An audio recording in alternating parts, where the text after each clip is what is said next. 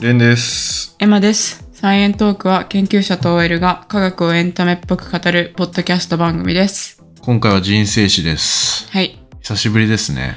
久しぶりですかね。前回が婚姻届をサブミットした回かなあーだいぶ前だね、じゃあ。 ?3 月末ぐらいじゃなかったっけうんうんうんうん。からの人生史更新です。はい。で、今回はちょっと旅行の話をしようかなと思っております。はい。でも最初にね、こう結婚で旅行といえばうん。ハネムーンって言われるやつじゃないですか。そうですハネムーンね。って言われる現象じゃないですか。現象。現象っていうかなんかイベントそう。イベントじゃないですか。はいはい。これ由来知ってますハネムーンの由来。ハニーとムーン。ハニーとムーン。そう。ハニーとムーンなんですよ。蜂蜜と月。蜂蜜と月。うん。どういうことですか 甘い、甘々な状態で月へ旅行しようみたいな。 ちょっと待って。月へ旅行しようって言った今。うん。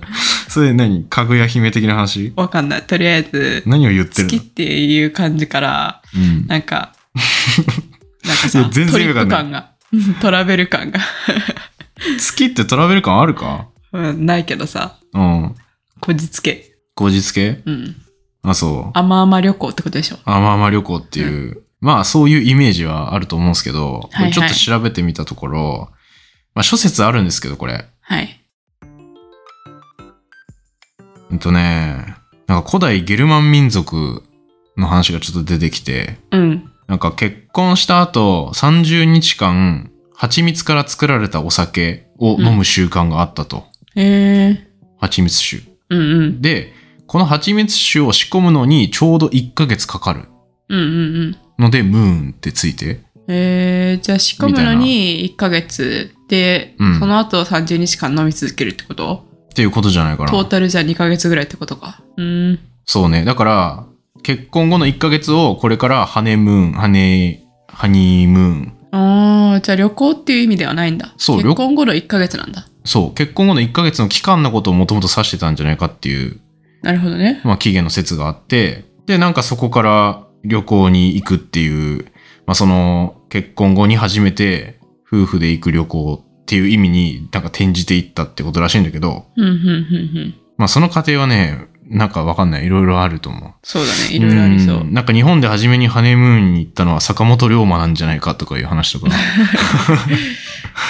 でもさ、うん。多分結婚後の30日間の間にする旅行だったらさ、うん。もうあ坂本龍馬よりも前にさいろんな人行ってそうじゃないいや、行ってるでしょ。ハネムーンとして認識しながらうん。ハネムーンに行った初めての人が坂本龍馬なのかなっていう説。あっていう説、まあまあ、旅行に行くってことはあっただろうね。うん、もちろん。だけど、まあ結構日本では、その、ブーム、昭和のなんか30年代後半から50年代ぐらいが、なんか新婚旅行ブームがあったらしくて。ブームなんだそう。へえなんか今はさもう当たり前のなんか結婚したらするものみたいな感じだけどね、うん。ブームなんだねブーム。で、なんか当時の宮崎がすごい人気だったらしくて。へえ宮崎うん。なんかみんなハネムーンといえば飛行機で宮崎に行くみたいな定謎だ番ねへえがあったらしいですよ。うんうんうんだから今で言うハハワイみたいなもんなんじゃないか。今でいうハワイみたいな感じなのかなうん、定番新婚旅行。うんうん。まあ、みたいのがハネムーンらしいんですよ。うんまあでも実際僕らは結婚した後1ヶ月以内旅行行ってないですけど、うん。うーん。行ってないよね。そうだね。なんかさ、うん普通の結婚の流れってさ、うん。入籍してから、その日に結婚式して、で、ハネムーン行くのが普通の流れなのかな。うん、なのかな王道みたいな。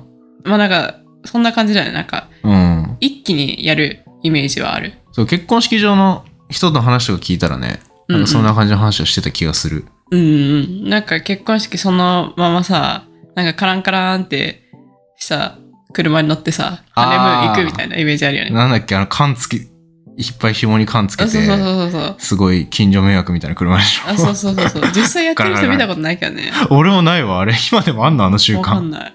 ないよな。うん。でも、そのまま、ウェディングドレスのまま行くみたいなイメージあるよね。あるね。うん。いや、絶対そのまま旅行無理だろうっていう感じすそうるだけよど。ね。まあ、だから現代風にはいろいろアレンジされてるけど、うんちょっと、俺らなんて多分一つもそのセオリー合ってないよね。そうだよね。まず入籍してからの、数ヶ月後にハネムーン行ってからの、結婚式は結婚、まあ年末。うんうんうん。しかもその前に、同棲してるからね。確かに。同棲もさ、なんか、その結婚とかのいろいろなイベントと同時にやる人もいるよね。うんうんうん。でもそれってすごい大変じゃないも大変うだと思う一気にさ、全部やるって、相当準備で頭こんがりがりそう。引っ越したん大変だもんね。引っ越し大うん。変。まあなんですけど、まあいろいろ言いましたけど、一応結婚した後に初めて行く旅行はハネムーンらしいうんうん。ので、まあ僕らはそのハネムーンに相当するかもしれないのが、うん。ゴールデンウィークにうん。北海道に旅行しに行ってきまして、そうですね。もうちょっと前だね。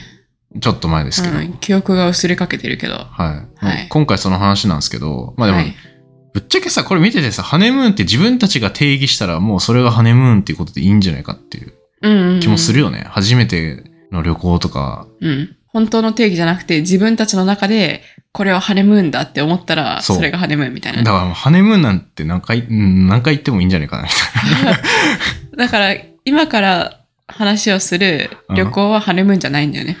な。いや、これもハネムーンなんじゃないあ、これもハネムーンなのいや、その後にハワイ行ったんですけど、そうね。それが私たちの中でのハネムーンだったと思ってた。けどああ、そうそう。今回話す北海道の旅行もハネムーン なんですかハネムーン。ああ今回のだからタイトル、ハネムーンなんて何回あってもいいみたいな感じにしようかなと思ってたんだけ ど、あ、いいんじゃない何回あってもいいじゃん。だって、まあね、今年の旅行はもうほぼハネムーンなんじゃないかと思ってるけど。そっか、今年旅行すんのかな他に。まあ、もうないか。わかんない。いや、東京行く。そういえば。あ、そうね、東京。だからそれもまあ、ハネムーンって言ったらハネムーンなんでうすんよ。。はい。ってはい。 ことで、今回は北海道の話をします。はい。まあ、今回北海道に行ったのは、まあ、僕にもゆかりがある地ではあるから行ったんですけど、うんうんうん。レンさん出生の地ですよね。出生の地なんで、うんまあそこに挨拶に行くっていうのも兼ねて行ったんですけど、そうだね。まあでも結構、道央道東寄りというか、東の、うん。札幌より東に行ったって感じですね、今回の旅行はあ。あ。西行けなかったから、次行くとき西行きたいな。うん。大体北海道の旅行って言ったら、まあ札幌周り、うん小樽とか、うん小樽ちょっと西なんですけうど、んとか、まあ函館とかね、うんうん。すごい南の方ですけど。うんうんまあ、と、まああとそれと同じような王道ルートは、真ん中の富良野とか、うん。うんもっと東の知床とかうんうん。だと思いますけどね。うんうん。今回富良野周り中心でしたね。そうですね。うん美瑛とかね。そう、BA とか。うん行ったことあったんだっけいや、なんか北海道は行ったことあるけど、ちょっとどこ行ったのか覚えてない。札幌行ったのは覚えてるけど、小樽も行ったことあるかな。でも多分富良野は行ったことないんじゃないかな。おーうん札幌ね、あんまり見るもんはなくねって思うんだけど。時計台と か。時計台だってなんか、がっかりスポットとして有名って言われてるけどさ。公園。あ、大通公園。ううん。ん。まあまあ、ビアガーデンとかやってたらいいですけどね。うんうん。ゴールデンウィーク特になんもないんじゃないかな。あったなかそうなの。あ、雪祭りとかはあるけどね。うん。見てみたいな。まあ今回はそういうとこには全然行かず、札幌ほぼ行ってないですね。そうですね。はい、ほとんど東に行きました。6日間ぐらい。うん。で、どんな感じだったかっていうと、まあ最初富良野行って、主に富良野美瑛で3日ぐらいいたのかなうん。 2日3日いたのか。うん。最初に行ったのが、富田ファームか。富田ファーム。ああ、行ったね。行ったっけちょっと待って、富田ファームってなんだっけ忘れた。あ、ラベンダーの。ラベンダーが。がほぼ咲いてなかったところか。う。そう。ああ、はい、ほはい。ぼラベンダーがないラベンダー畑に行ってきました。あーあ、でもあれだよね。あの、ラベンダーのなんか香りがする石鹸とか香水とか作る工場に行って、そうそうそう。それがなんか結構面白かったんだよね。そなんか作る過程が見れて、おおってなって、レンさんがテンション上がってた。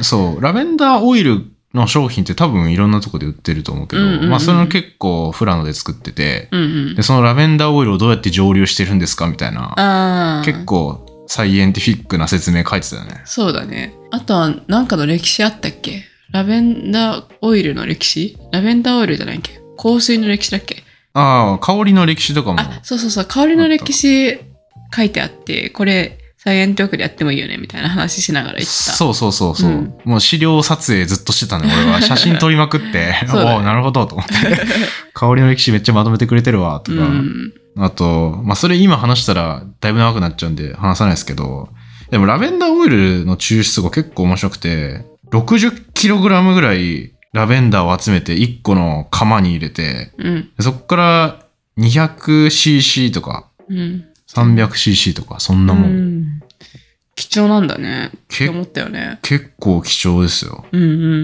んで、ちゃんとなんか、イラストで、なんていうの、ぐるぐるのれ冷却水の中をぐるぐるの管が通ってて、うんあー。ここを通って蒸留されますみたいな説明とかあったりとか、うんうん。結構ちゃんとオイルの抽出について学べる資料館みたいなのがあ って、そうだね。うん。富田ファームありましたね。多分これ結構フラノで検索したらうん。メジャーな観光スポットとしてすぐ出てくると思うんですけど。そうですね。うん。 これラベンダーが満開の時行ったらすごい綺麗なんだろうなって思 った。そううん。もうなんか想像で保管するみたいな感じ。そうだね。人少なかったよね、そして。うん。まあまあまあ、でも楽しかった。面なん白かったか、ね。無料で入れるちっちゃな美術館的なところもあったよね。ああー、あったあった。うんえーあのーラベンダーの絵が描いてるところ。写真じゃなかったっけ写真だったっけその満開の時の写真みたいな。ああ。とか、ラベンダーソフトクリームとか。ああ、う。そうね、う。うん美味しかった。まかった、うまかった。あそういえば5月さ北海道ではまだ桜が咲いててなんなら満開ぐらいだったようね、ん、桜満開でしたね。そうそうそうだからなんか桜の下で食べたような、食べた、食べた、うん桜の下でラベンダーソフト食べたわう。ん、懐かしいちょっと寒かったな、まだ。っうんていうのが富良野。うんうんで、まあ、あと、富良野のすぐ近くに BA うんうん町ってもあるんですけど、うんでそこも行って、BA 町で有名なのは、青い池ですかね。あーあそこは結構海外からの観光客とかも多かったよねうん、てか外国人の方が多かったんじゃないかな、うん結構割合高かったよね半分ぐらい俺体感そうだね海外からの人だった気がするけどいやなんか北海道自体はいろんなとこ今回行ったけど、うんそんなにすごく海外の観光客が多いっていうイメージはなかったけどなぜか青い池だけはめちゃくちゃいた、めっちゃいたうん、あそうそうあとあそこにもいたかなニングルテラスっていうああれはあれも美瑛だったかな富良野かな、うんなんか夜ライトアップされてる木組みの家がバーッと連なってるうんうんエリアがあるんですけどうんうんニングルっていう小人が住んでるっていう設定うんの場所があって、なんかいろんな工芸品とかが売ってる。うんうんそこもすごい綺麗で、そうだねそこにもちょいちょいいた気がするけどな、海外の人。確かにいたねうん、ううんんあみたいな、結構王道スポットは行きましたね。そうですねえ一個科学っぽい話しといていいあはいどうぞここで科学っていうのを回収するために。うん青い池。ああはいはいなんで青いのか、そう、なんで青いんでしょうん、なんかの物質うなんかの物 質。青いやくまなあるなんかの物質それはそうなんだけど、すごい雑な感じだけど。どうあ、どうではないですね。どうだったら相当やばいんじゃないかな。生き物とかも こう郊外公害じゃないかな。まあでも金属は入ってますね。なん、何々あねなの、んだっけ銅じゃなく。てアルミニウムがアルミニウム結構溶け出しているらしくて。うーん。で、アルミニウムそのものの色っていう感じじゃないんだよね。なんかの化合物。いや、化合物っていうか、あの、川の水とそのアルミニウムがめっちゃ入った水が混ざり合ってるポイントで、ん青い池、その溜まってるところが。で、すごい真っ青に綺麗に見えるんですけど、うん。なんかエメラルドグリーンって感じだったよね。真っ青っていうより。あ、そうだね。ちょっと緑っぽいのそもう入っそうてたかそなう。。すごく綺麗だった。そう。あれなんでかっていうと、青い池の上流が温泉があるところで、うん、うん。その温泉から結構アルミニウムとか、そういう金属を含んでる水うんうん。みたいのが上流から流れてきてて、はいはい。で、その近くを美瑛川っていう川が流れてるんですけど、はい。そこが混ざってるうーん。っていうのがまずこの青い池のポイント。なるほど、なるほど。で、それが混ざると、コロイドってやつができるんですけど、はい。で、これが、すっごいちっちゃい液滴みたいなやつが、うん。その水に分散してるみたいな状態。うんうん例えば、牛乳とかって、うん。うん。水の中に白いそのタンパク質みたいなのが分散してる。うんこれもコロイドなんですけど、なるほどね。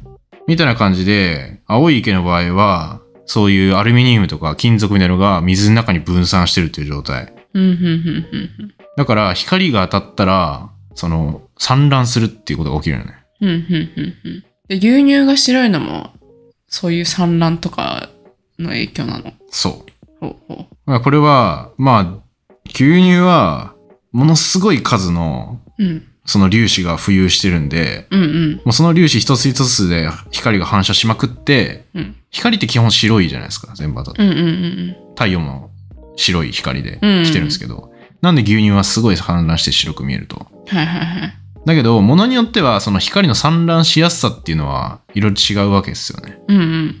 だから、今言ってた青い池っていうのは、うん。その中の成分とかに光が当たった時に青い光だけがすごい散乱してうんうん。自分たちの目に届くんでうん青く見える。うん。うーん。牛乳は全部の色が散乱するから、トータルで白く見える。そうそうそう。だから言ったら青い池は青じゃなくて例えば赤い光とかってそのまんま透過していってるんでうん。吸収とかするわけじゃないんだ。透過しちゃうんだ。透過してる。うーん。まあまああるいは吸収してるっていう散乱せずに吸収してるっていうのも言えるけど。うんうんうんとね赤い光と青い光2種類考えたら赤い光って可視光の中で一番長い波長を持ってる。うん。うんうんで、青い光って一番短い波長なんだよ。うん。うんうん。で、波長が短い方が、なんかにぶつかりやすいっていうのがあって、うんうん。ってなると、青い光の方がねじ曲がったり、違う方向に変わりやすい。で、赤い光の方が波長が大きくて、そのまんま透過していくっうんうんていうのが起きるんで、だ空とかも基本的に青く見えるのって、青がすごい波長が短くて散乱しやすくて、うん。うん。空とかって青く見える。うんうんで、逆に夕日とかになると、その、太陽が真上じゃなくて、結構横から来るんで、空気の中をすごい長い距離が通ってくるわけじゃないですか、夕日って。うん。はいはいはい。だから、まあ、青い光とかも散乱してるんだけど、散乱されにくい赤が逆にすごい遠くまで届いてて、うん。だから夕日って赤く見えるみたいな。うんうん。まあ、なんでまとめると、青い池がちょうどよく青く見えるのは、ちっちゃい液の粒々みたいなコロイドが、うん。ちょうどいい大きさのやつができてて、うん。で、それが青い光だけをすごい散乱するっていううんうんのが起きてるんで、めちゃくちゃ青く見えるとうん。うん。いう説明が、青い池の看板に書いてます。うん。でも、そのアルミニウムは温泉とかから来るって言ってたよね。そうだね。じゃあ、日本の他のところでも温泉がある地域で、で、川と合流して池みたいなのができて、アルミニウムがもし溜まったら青い池になるっていうことか。ああ、なるんじゃないかな。まあ、た他にもあだ、りそう、じゃあ。そうね。だから結構条件として難しいのが、うんその湧いてるところが一箇所あって、ダーってただ流れていくだけだと別に青くなんない。池になんなきゃいけないのか。溜まんなきゃいけないってことたまんなきゃいけないし、違う水と混ざってコロイドになってる。だから今のは違う川が混ざってるって言ってたじゃん。うん。だから他の川と合流してないと、コロイドってできない。違う川っていうのは、でも両方とも水だよね。両方とも水。水とアルミニウムがあればいいんじゃないの水とアルミニウムがあればいいんだけどう、ん。ただアルミニウム混ざってるだけだとコロイドできないんじゃないかな。なんか他の川と合流してる必要があるのって、なんだろう、なんか流れがあるとか、濃度を調整しなきゃいけないとか、そういう理由材料としては水とアルミニウムだけだよね。うんうんうん。あと、pH も重要かもしれない。うーん。あの、その温泉の上流の方がさ、ちょっと酸性らしいんだよね。はいはいは川として。で、もう一個の方が中性の川、PA 川。い。ああ、なるほどね。で、そこで pH がちょっと変わって、うんうんで、その合流地点からうん。青っぽく見えるっていうので、うん。あと、あ、一応、あの、コロイドの主成分としてはね、水酸化アルミニウムの微粒子が発生していると言われている。ほうほうほう。だかららしいねそういう酸性度とかが重要なのか。そうそうそう。あと、川でずーっと流れ続けてるだけだとやっぱたまらないからう、ん。うん、まあ、それはそれでね、ちゃんと綺麗に青くは見えない。だから結構条件としてはレアなんじゃないかなるほどね。な。なんか今ちょっと調べてたら、うん。一応研究として、この青い池の成分とかを調べてるうん。人たちがいて、なんかコロイドって大きさ測れるんだよね。ちゃんと粒子できてると、うんその粒子の大きさが何ナノメートルぐらいですかみたいな。っうんうんうん。ていうのを動的光散乱測定っていう DLS ってやつがあって、うん。それやるとちゃんと数百ナノメートルのコロイド粒子ができてるっていうのも確認されてるらしい。ほうほう。なんか川から水取ってやってて、あ、あと一応なんか最近の調査だと、計算アルミニウムが主成分なんじゃないかとか。じゃあ、まだ分かってない部分もあるんだね。うん、だからその看板が結構曖昧に書いてるのは完全に分かりきってないからなのかもしれな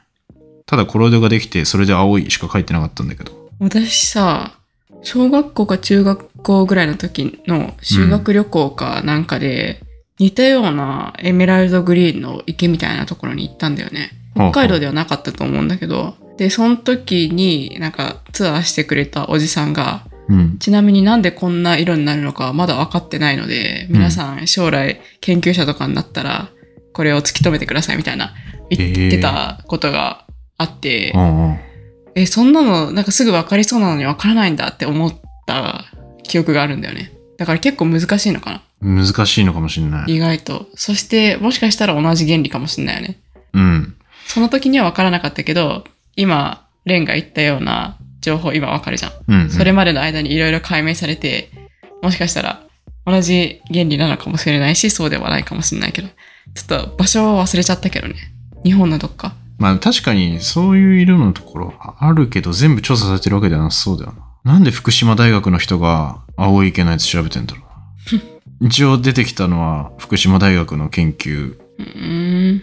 湖面の青色色彩に関する五色沼と北海道美瑛町青い池の科学的類似性と相違性についてっていう PDF が一応出てきてて、へえ。で粒子との測定といろんなポイントでうん。コロイドを取って測定したり、元素分析をした結果、うん。なんか一応ももう一個、これちっちゃい川なのかな三つの河川が混ざった場所って書いてるから、あ、三河川だったかもしれない。二つじゃなくて。うん。で、今までは水酸化アルミニウムがただコロイドでできてますよねっていう説明だったけど、うん。この調査では、まあ、温泉、火山由来の酸性の水の中に計酸アルミニウムが入ってて、うん。で、それが中性の水と混ざって急激に中和反応が起きる。で、その反応が起きた時に、形はまばらだけど、計算アルミニウムが、まあ、凝集するというか、うん。うん。それでコロイドができる。うん。なので、可能性としては、アルミニウムとケイ素のクラスターがたくさんできてるんじゃないかっていう。それはその瞬間だけできんのかなその反応が起きて凝集して。それとも、もう一回反応起きたらずっとそういう状態なのかないや、なんか、うんあの、その池でしかエメラルドグリーンにならないのか、それとも、その水を持って行って、で、研究室の中でもずっと同じ色なのか、どうなんだろうって思って。あー、でも再現できんじゃないかな。うん、再それ現はできるんだったらなんか、うんそれはできると思んなんか、わかりそうなものなのにね。 う。 うん、この難しいんだ。この研究だとその再現っていうところまではやってないけど、うん普通に成分分かってたら再現はできると思うしけど実際その川の流れてる最中に溶け出してくる成分とかああ、そっ色か。いろんな要素が絡み合ってる、あ、じゃあなんで青いのかっていうのは、その成分的には分かってるけど、うん、それがそのどういうふうに発生したかっていうところが今、まだ分かってないとこってことか。あそうそうそうそうそうそうそう、うんうんで基本的に主要な要因はこれだろうっていうのは分かってるなるほどね。じゃあそれも再現できたらいいね。それも再現できないともう川作んないといけないしなんかでもさ、ミニ側みたいなさ。ミニミニ川 作れば確かにねうん。で、そそれも多分研究室でやったらさ、割と均一な、そのコロイドみたいなのができるというか、うん。ちっちゃいスケールだと。だけど、この川はいろんなサイズのやつが結構混ざり合ってるらしい。へえ。だから綺そうじ麗ゃなきゃいけないの。うん逆にその均一じゃいけないのかな。いや、均一でも色自体は見えると思うんだけど、うん全く同じではならないっああ。ていう感じじゃないか。なるほどね。まあ、っていうね、青い、ごめん、青い池の話めっちゃしちゃったけど、はいはいはい。これ結構面白いっすよね。うんうん。でぜひ行ったら、看板見てみてください。ちなみに、日本では他にこういうエメラルドグリーンの池とか川とかってあるんですかねさっき言ってたなんか類似性みたいな言ってたから、他にもあるんだよね。五色湖って書いてたんで、 5色、5カラーズの5色。ファイブカラーズの五色。へえ。えっと、一応調べたら、福島県にうん、バンダイ山っていう山があって、うん、でその近くに五色五色沼か。 5個の色の沼って書いて五色沼っていうのがあって、うんこれが綺麗な青い池とかがあるポイントがあると。うんで、多分さっきの福島大学のやつは、ここのいろんな色と美瑛の青い池の成分的に、まあ、なんか違いあるのかとか、うんいろいろ調べてたっぽいね。うんうん面白いな。これ、だから、結構いろんな色ありますよ。あ本当だ黄緑とか、まあ青も薄い青、うんうん濃い青。私がその修学旅行の時見たやつこんな感じだった。でこれ福島だじゃなかったと思う。だからさ、他にもありそうだよね。ありそうだね。うん。まあでも、やっぱり山ですね。多分山からの成分が溶け出して、そういう色がついてるっていうのは共通してる。温泉。温泉地帯ですね。うん。はい。っはい。ていう感じでした。で、まあちょっと長く喋っちゃったんで、あと、行ったのは、まあ動物がいっぱいいる ふれあい牧場行きましたとか、ああ、そうだね。うん。アルパカじゃないや、ラマとかがいたね。そうだね。そこはもう BA じゃないんじゃないそこは、あれは、言うか美瑛じゃないかあ、な。 BA か。うん。とかなんか美味しいハンバーガー食べたよね。どこだっけあそこ。美味しいハンバーガー食べた。めっちゃ美味しかった。やっぱりさ、北海道ってさ、ご飯が美味しいよなって思った。と特に野菜。なんか海鮮楽しみにしてたけど、まあ海鮮も美味しかったけど、なんか野菜がね、もう超美味しかった。野菜うまかったですうね。ん、シャキシャキでね。あとやっぱ乳製品もうまいからさ、全部うまい。 そう、美瑛専科っていう美瑛のいろんなお菓子とかうんうん集まってるとことかも、めっちゃデザートうまいし。そうだね。あとは、スープカレーもめちゃくちゃ美味しかったな。あ、そうね、スープカレーも食べましたね。お腹空いてきた。お腹空いてきた な、これ喋ってたら。 まあ食べ物は基本全部美味しかったですね。うんあ。と、まあ温泉も行ったし、あ、あとあそこ綺麗だったよね。あの、あれ、山。雪が積もってる山。なんだっけあれ。あ、十勝岳ですね。十勝だ、十勝だけだっけ十勝岳。え十勝だけだっけっていう名前だっけなんか違うとこじゃなかったっけ十勝、十勝岳の棒岳台っていうあとこ、ろ。そうそうそう、棒学台。それ覚えてる。あ十勝だけの一部なんだ。そう、棒岳台は、うん。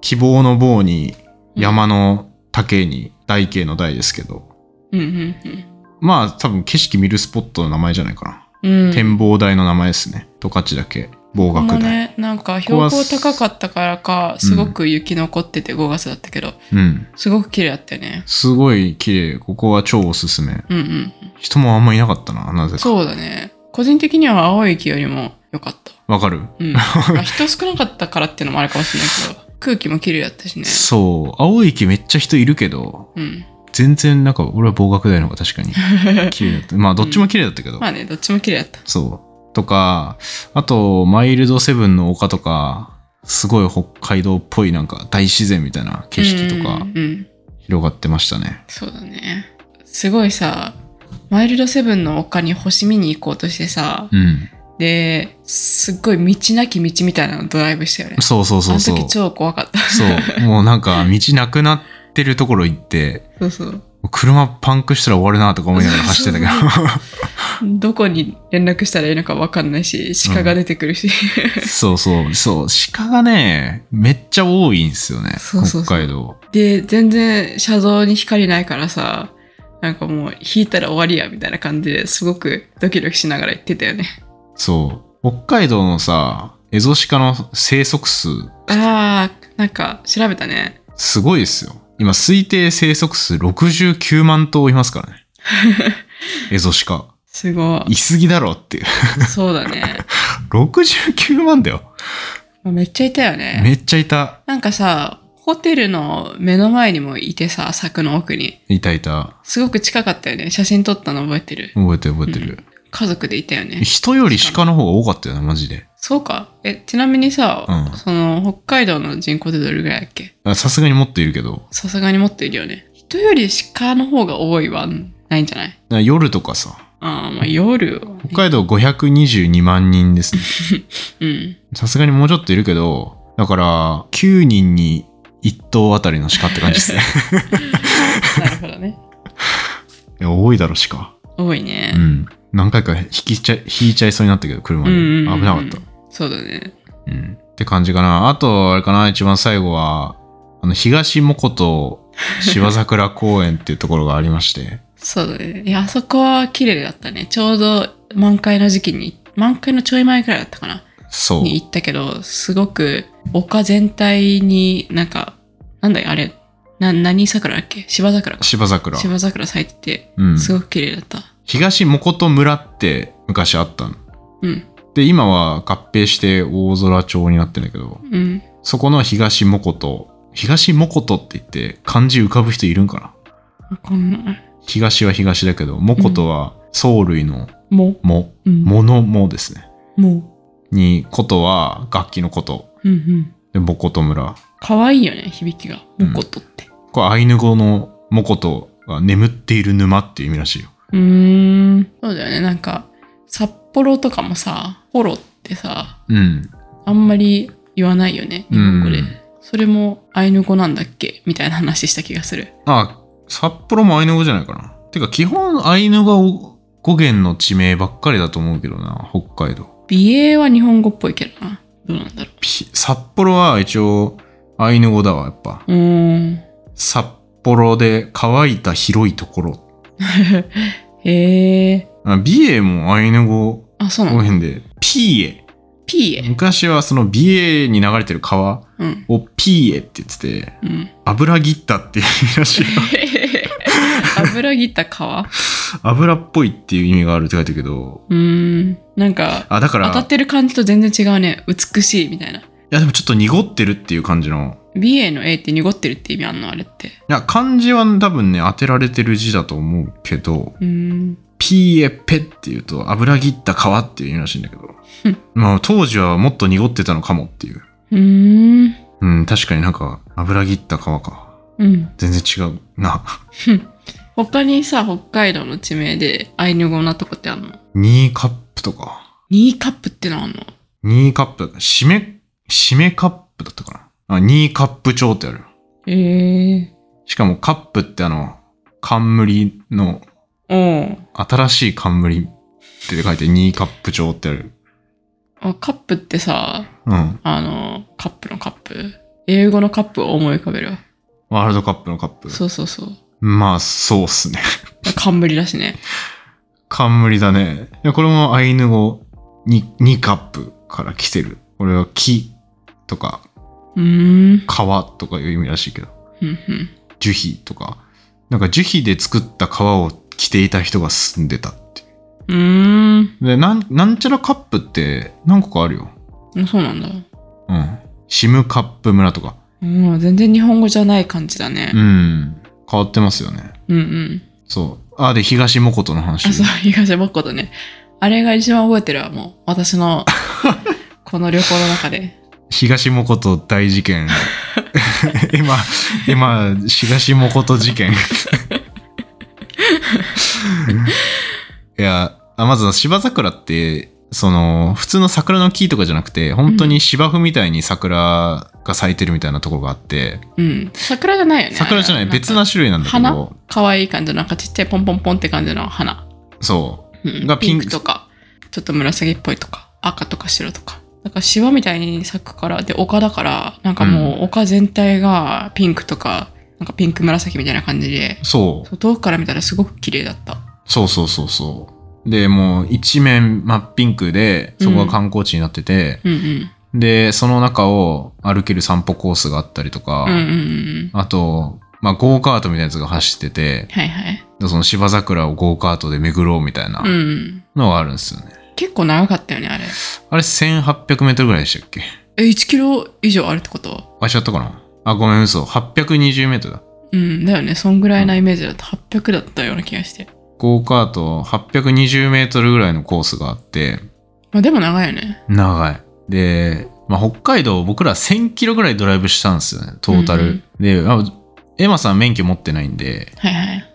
僕がずっと運転してて、うん。で僕結構運転疲れてたんですけど、うんまあゴーカート免許いらないんで、うん。ちょっと今さんに運転してもらったんですよ。そうそうそう。うんで、なんか、東もことに来る前とかに、結構、私ドライブできるかなみたいな話とかも結構してて、うん。できないって断言されたから、いやいや、私もやればできるかもしんないよね、みたいな、そういう話をした後に、 ゴーカート乗ったんだよね。いや、っていうか、 そう、エマさん車についての知識ゼロなんですよ、基本的に。アクセルとブレーキまあ、そんな。いや、それはわかるよ。それわかる、うんえ、でもあの、レバーとかわかんないでしょドライブとかわかんさない、バックするやつとかも意味わかってないでしょ、うんうん、わかんない。サイドブレーキは知ってるわかんない。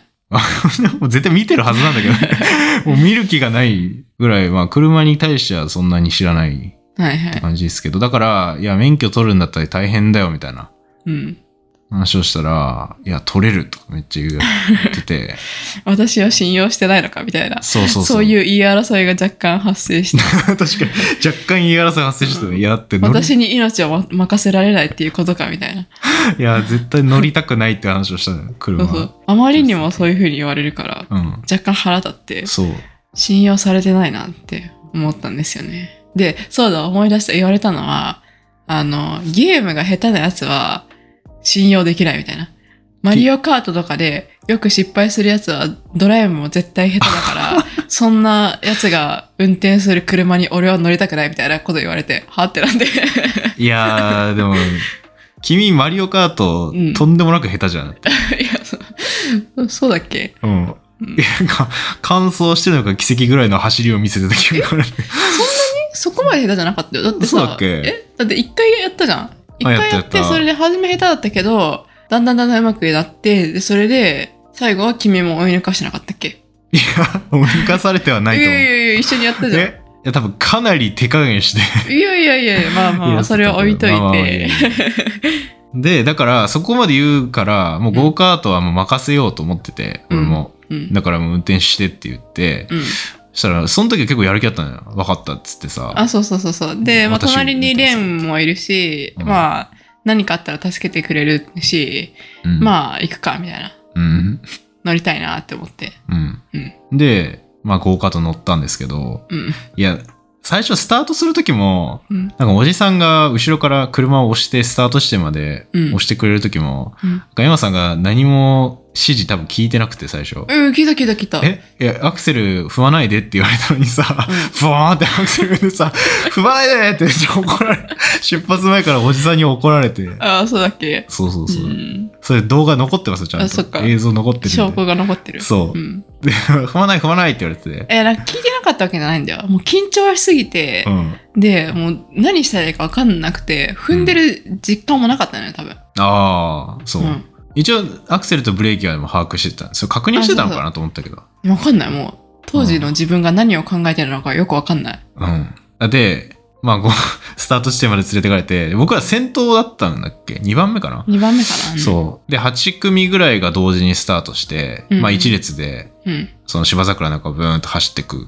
うんコースなんですけど、スタートだから直線なんですよ。うんまっすぐのただの直線なのに、スタートした直後に、ものすごい左に曲がって、ボーンっそういてガリガリガリガリガリって言って、車道外れる ってシャドウ外れて、いやもうどうやっても俺シャドウは外れないような作りになってたと思うんだけど、え、マジで5メートルも進んでないよね、あれ。うん分かんないスタート直後に左にブーンって走ってって、ガリガリガリって言 って、その路肩に乗り上げてう、んそのまま、 わーとか言いながらさ、アクセルブーンってめっちゃ全開事故る事故るってそうそう、思待って待って待ってっつ って。一回止めたらさ、うんまたおじさんに さ、降りてーって言われて。めっちゃ怒られた一回降りてーって言われて、怒られて、うんこう思いっきり路肩乗り上げてて。そう恥ずかしかったなあれはあれね、で、大渋滞発生してたね、俺らの後ろに。あそうそうそこで一回ミスしたからその後すごく私が慎重になって、うんめちゃくちゃ遅くてで後ろの67組ぐらい渋滞発生するそう、そうそう。大渋滞発生してて。そう普通にねなんか子供だけで走ってる人とかもいたからいけるかなって思ってたんだよねうん。でもいけなくってうん。難しかったし舐めてたわで、あの、5メートルぐらいで事故ったからさ、う俺んあと800何メートルあるからさ、うんもう怖くてずっと。あそうだから私もう変わりたくってうん。君に運転してほしいって言ったけど君はダメって言ってだってさ、さすがにさ、うんしかも俺もその時ちょっとうん揉めたじゃん、その前に。えいや、私車やろうと思ったら運転できるし、とか言ってて、 言ってた直後にそれだったから、うんいや、もう走り切ってみろよぐらいの気持ちだからさ。うんで君はひたすら笑いながらうん動画撮るっていうそう。いや、最後まで運転しようっつって。うんしたらさ、その後もうめっちゃ、ちんたらちんた ら、カーブのたびに、なんかもう、徐行してたじゃん、ずっえもう安全大事だからね。と。そうゆっくり回って。うん。うん。で、まあ、後ろ大渋滞発生して、うん。そう、うあゴール近くでもおじさんに言われたもんね。もう早く行って行って、みたいな。あまりにも遅いかそうだっけ。ら。で、その途中でさ、もう私免許取らないって言 って、叫びながら運転してたじゃうんん。いやーなんか、世の中の人をよくドライブしてるなーって思ったわ。うん。結構みんな普通に持ってんじゃん、免許とか。持ってるね普。通になんか運転してるじゃん。うん。すごいことなんだなって改めて思った。うん、あれから僕が車を運転するたびに、いや、本当に尊敬できるっていうコメントをいつももらうけど。うん。確かにね、だから君は危険だよ。いやでも、訓練したらできるようになるかもしれない。まあ、訓練したらね。うん。でも相当センスはないよね。 俺、ゴーカートであんなに事故ったやつ初めて見たんだ けど。びっくりしたね。いやー、恥ずかしかったな。あ後ろに子供とか家族連れも結構いたのに。そうそう、ちっちゃい子の方がうまかったね、全然。そうですね。うん。はい。っていう感じで、はい。はい。それが一番覚えてる記憶ですね。そうだね。うん。はい。何の話だ、これ。 くだらない話だけど。そうですね。はい。っていう感じでした。そんなとこですかね。はい。はい。なんかちょっと久々に旅行行ったよね。多分。そうだね。1年ぶりぐらい北海道旅行行ったの。うんうん。そこまでではないかな。まあっていう、まあなんかいろいろあった北海道旅行でした。